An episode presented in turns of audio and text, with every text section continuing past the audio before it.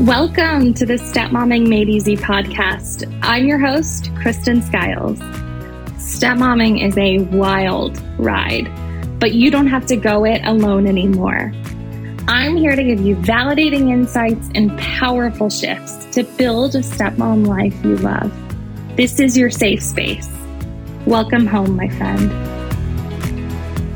Hello, and welcome to the Stepmomming Ain't Easy podcast, season two.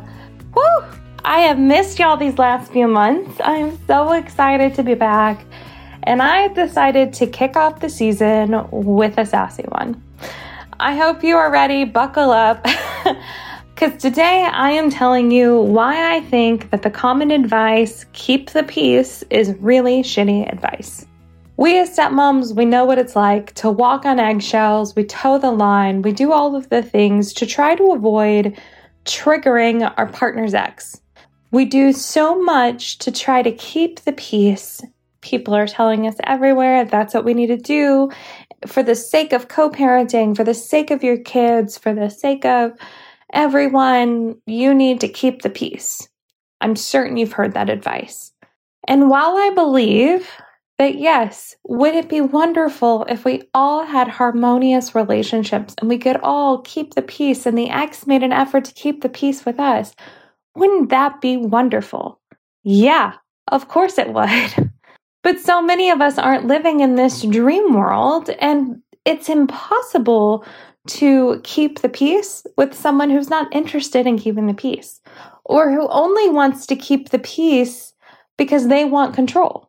So keeping the peace means just giving them control and they do what they want.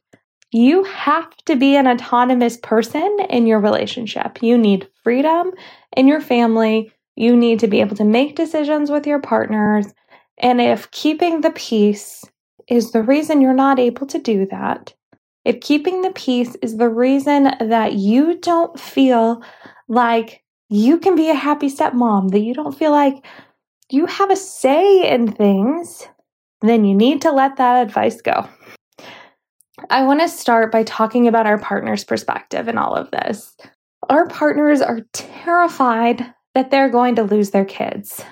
Our partners worry that they have failed their kids. They don't want to fail them again. If you don't believe me, I want you to head back to season one, episode 23, and hear from them directly because they shared their biggest fear.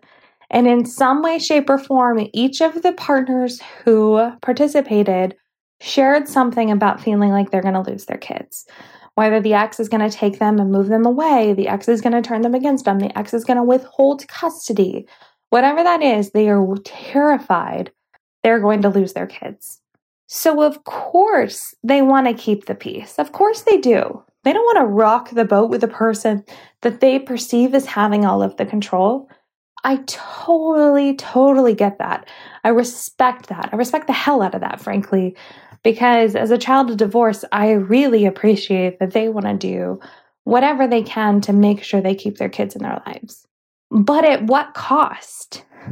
What is the cost for them of keeping the peace with someone outside of their home? As a stepmom, here is my experience. If my partner chooses to keep the peace with his ex instead of with me, I get resentful that plans have changed. I get really frustrated when um, I'm supposed to be having date night tonight, but instead we're watching a family show together. And I get frustrated that I have to cancel my plans. I probably am not the warmest, most exciting person to be around for my stepdaughter. And I am most certainly not the warmest, most exciting person to be around for my partner. I don't make the evening super fun for anyone. and my partner probably hears about it. So they've kept the peace with the ex by agreeing to a trade or agreeing to something, whatever that is, to keep the peace with them, but at the cost of keeping the peace with me. And maybe this is something they do to prioritize their relationship with their children. Because I remember when Kevin and I were going through this, because he very much felt like he needed to keep the peace with his ex. They would say, I'm just trying to do what's best for Krista. But to me, it doesn't look like he's doing what's best for Krista. It looks like he's doing what's best for his ex. And, and frankly, he was. It doesn't look like you are prioritizing your children when you keep the peace. It looks like you're prioritizing your ex over me, and you are. And if you keep doing that, your relationship will suffer. That is not what's best for anyone. Everyone will suffer in some way. There is a trickle effect. If stepmom feels like her peace hasn't been kept, if stepmom feels like somebody else is being prioritized over her, you'll know. You'll know in her actions, you'll know in her mood, you'll know in her attitude. And every other relationship will have an effect because of that. Let me also say this keeping the peace may be impossible. A difficult ex does not need an excuse to be difficult. And when that happens, when you have a difficult, high conflict ex, keeping the peace is virtually impossible.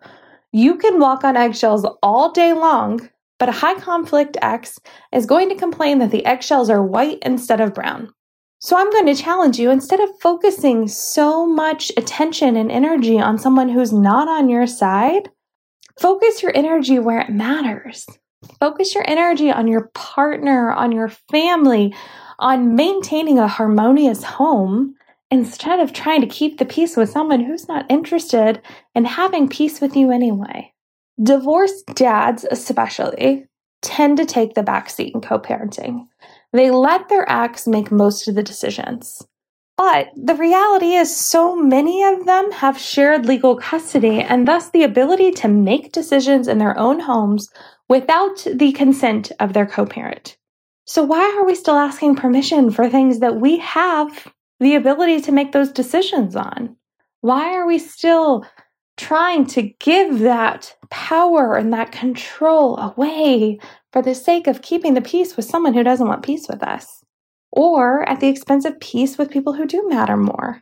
I want you to stand tall in this knowledge. You are a capable parent and you do not have to kowtow to your ex, especially when it comes at the expense of something that matters or someone that matters, like your partner.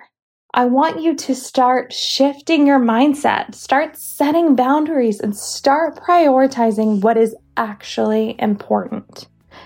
I don't mean that you need to become the most difficult person on the face of the planet. Of course not. But when you're faced with a decision, include your partner. What is going to give you more peace? What is going to give us in our home more peace? Instead of worrying about someone else, someone who's not in your home. This is a little bit of tough love. That's maybe how I'm starting off this season is with a little bit of tough love. But I truly believe that when we are given the advice to keep the peace with the ex, especially with a high conflict ex, I believe that is such shitty advice. I believe the peace that matters is the peace in your home. I believe it's the peace within. I will always tell my stepmoms that their number one priority is their own peace of mind. Their second priority is their relationship. Third priority, everything else. You have to have peace within before you can have peace externally. And that goes for your home too. You have to have peace within your home before you can even begin to talk about giving peace to others externally and trying to keep the peace within. I hope this is helpful. I don't want to be on my soapbox all season, but I do want to empower you to start standing up for yourselves, to start standing up for your family and for what you deserve and what you're owed and how you can best show up for your kids and your partner. You don't have to keep the peace to be a great parent. You don't have to keep the peace to be a great partner. Again, I hope this has been helpful. I'm so glad you tuned into the Stepmomming Ain't Easy podcast. I'm your host, Kristen Skiles, and I will see you right back here next week.